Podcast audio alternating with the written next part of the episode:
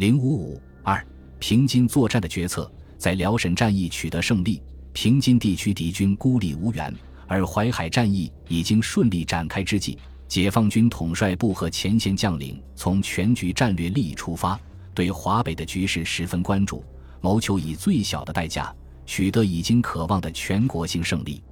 中共中央军委原计划东北野战军在大战之后休整一个月，然后至平津一线作战。并要求向全军公开提出打平津及在平津战役中歼灭傅作义主力的任务，而东北野战军各部大战之后喘息未定，内部整理任务繁杂，纷纷要求延长休整时间。统帅部和前线将领对华北作战方针一时未能确定。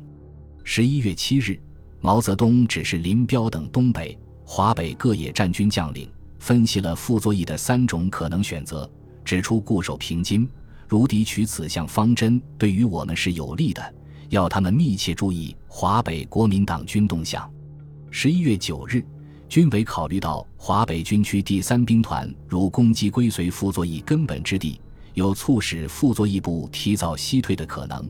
而三兵团又没有打援的力量，同时太原阵地坚固。华北军区第一兵团攻城兵力也不占优势，眼下伤亡严重，因此，只是三兵团停止进攻归绥，东撤至归绥，及宁间休整。华北军区第二兵团准备参加太原作战，争取在十二月十五日以前攻克太原。十三日，军委指示先期入关的东北野战军第二兵团，在华北作战，由重在一流复敌于平章金宝地区，不使西退。亦不使其得由海上南撤。这时，国民党军徐州形势危急，为防止傅作义放弃平津撤退，东北野战军指挥员林彪、罗荣桓、刘亚楼根据军委指示精神，于十五日向军委建议暂不攻太原，而集中力量迅速包围保定或张家口，对所包围之敌，采取围而不攻的办法，以达到拖住敌人的目的。这一方案的指导思想是以包围敌军一部，迫使傅作义不能丢下部下不管而径自撤退，策略比较粗糙，军委没有采纳。但前线将领作战积极，士气旺盛，军委急于十六日同林彪等商量，请你们考虑，你们就以早日入关为好，还是在东北完成休整计划，然后入关为好？即先行入关，包围天津、塘沽。唐山，然后休整。林彪等考虑到部队困难较多，一时没有同意，但答应以两个纵队尽可能先出动，同时仍主张关内部队先包围一部敌军的策略。东北第二兵团司令员程子华等也建议东北伤亡小的部队先行入关，同时也不赞成军委令华北二兵团西进打太原的方案，主张集中力量对付傅作义。解放军将帅之间为一流傅作义集团与平津地区绞尽脑汁，一时难以找到一个妥善的方案。傅作义于十一月六日从南京回到北平之后，在军事上进一步做了收缩。十一月九日，驻保定的第一零一军除留一个师守备外，军部率新编第三十三师退守涿县。十一月十二日，第十三军撤出承德，驻守通县附近。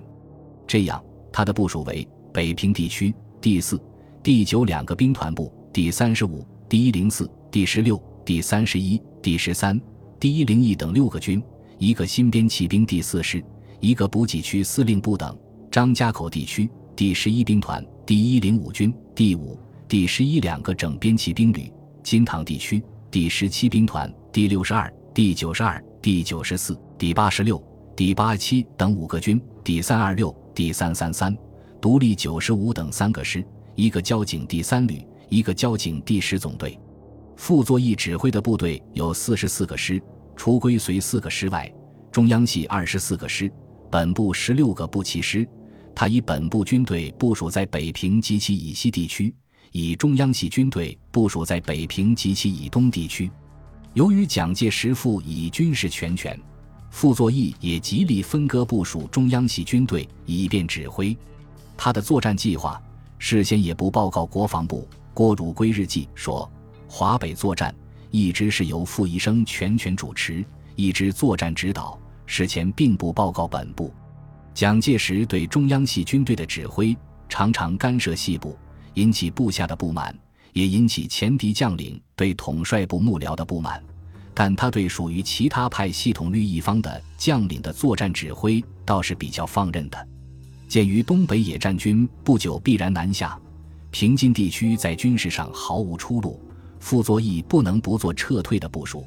他即承允固守金沽，保持海口，适当时机撤出北平。为此，采取了不少积极措施，如修筑平津段铁路两侧的护路工事，以准备转移平张兵力和物资。派出先前指挥所进驻塘沽，并预定必要时将剿总总部移驻天津，以及将平津张等地的一部分眷属先搬到了天津等等。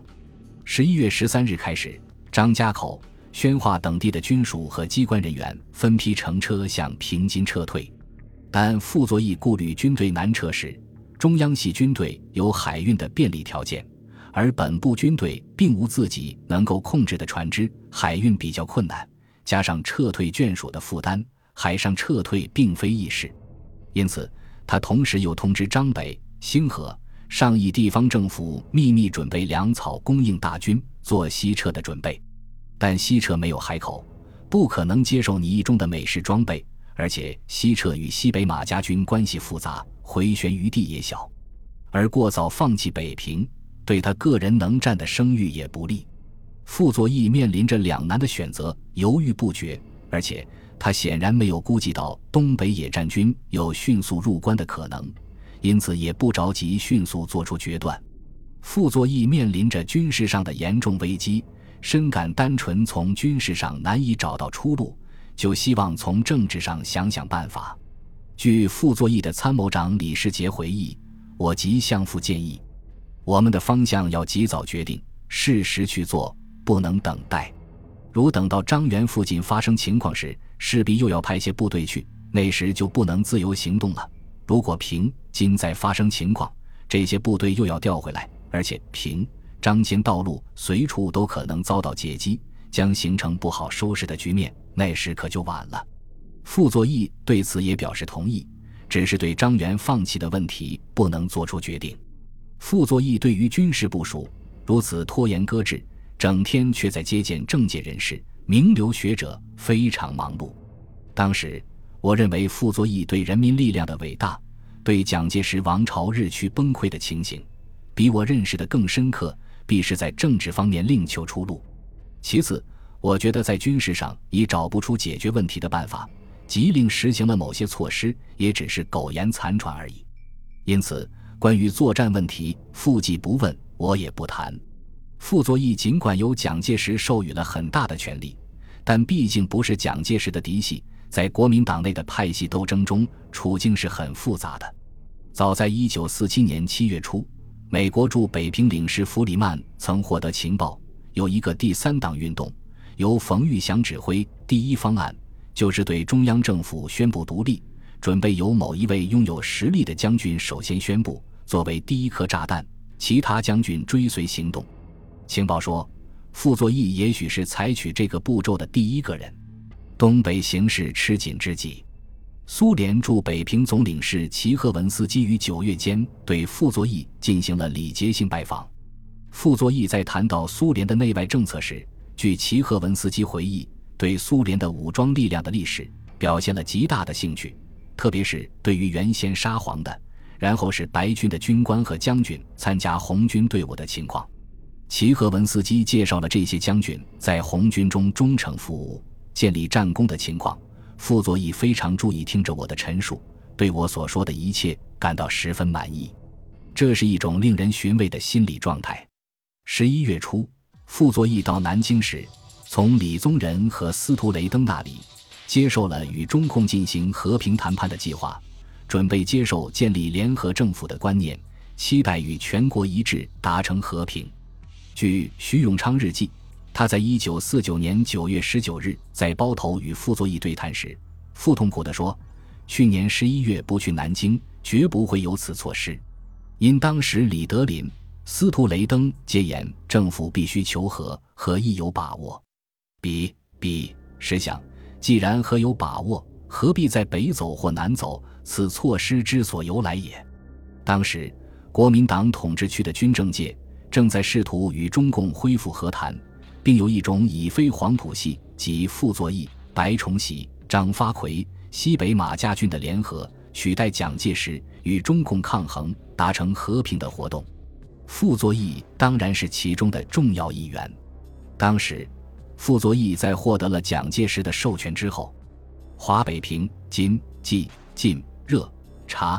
随七省市参议会于十一月二日在北平成立了联合办事处，表示借此东北逆转、华北紧张，应以民众代表身份成立联合办事处，并发动全华北民众力量支持复事。三日，他们觐见傅作义，表示今后七省市民意可以反映给剿总，剿总希望民意机关协助者，亦可予以全力协助。傅初表示，对华北有通盘计划、军事有把握之外，对华北七省市参议会联合办事处的成立表示兴奋。十一月七日，又有冀省国大代表联谊会成立华北自救委员会之类，这些组织成了傅作义可以运用的传达政治意向的工具。此外，傅作义还一再发表激烈的反共演说。十一月十二日，他在孙中山诞辰纪念会上。公开演说：中国今日的戡乱战争，不是简单的普通内战，不是政权的争夺，更不应该是为保护豪门、保护特权，而是民主、自由、和平与集权、恐怖、残忍两种不同生活方式的斗争。他的演说获得了国民党舆论系统的一片喝彩。本集播放完毕，感谢您的收听，喜欢请订阅加关注。主页有更多精彩内容。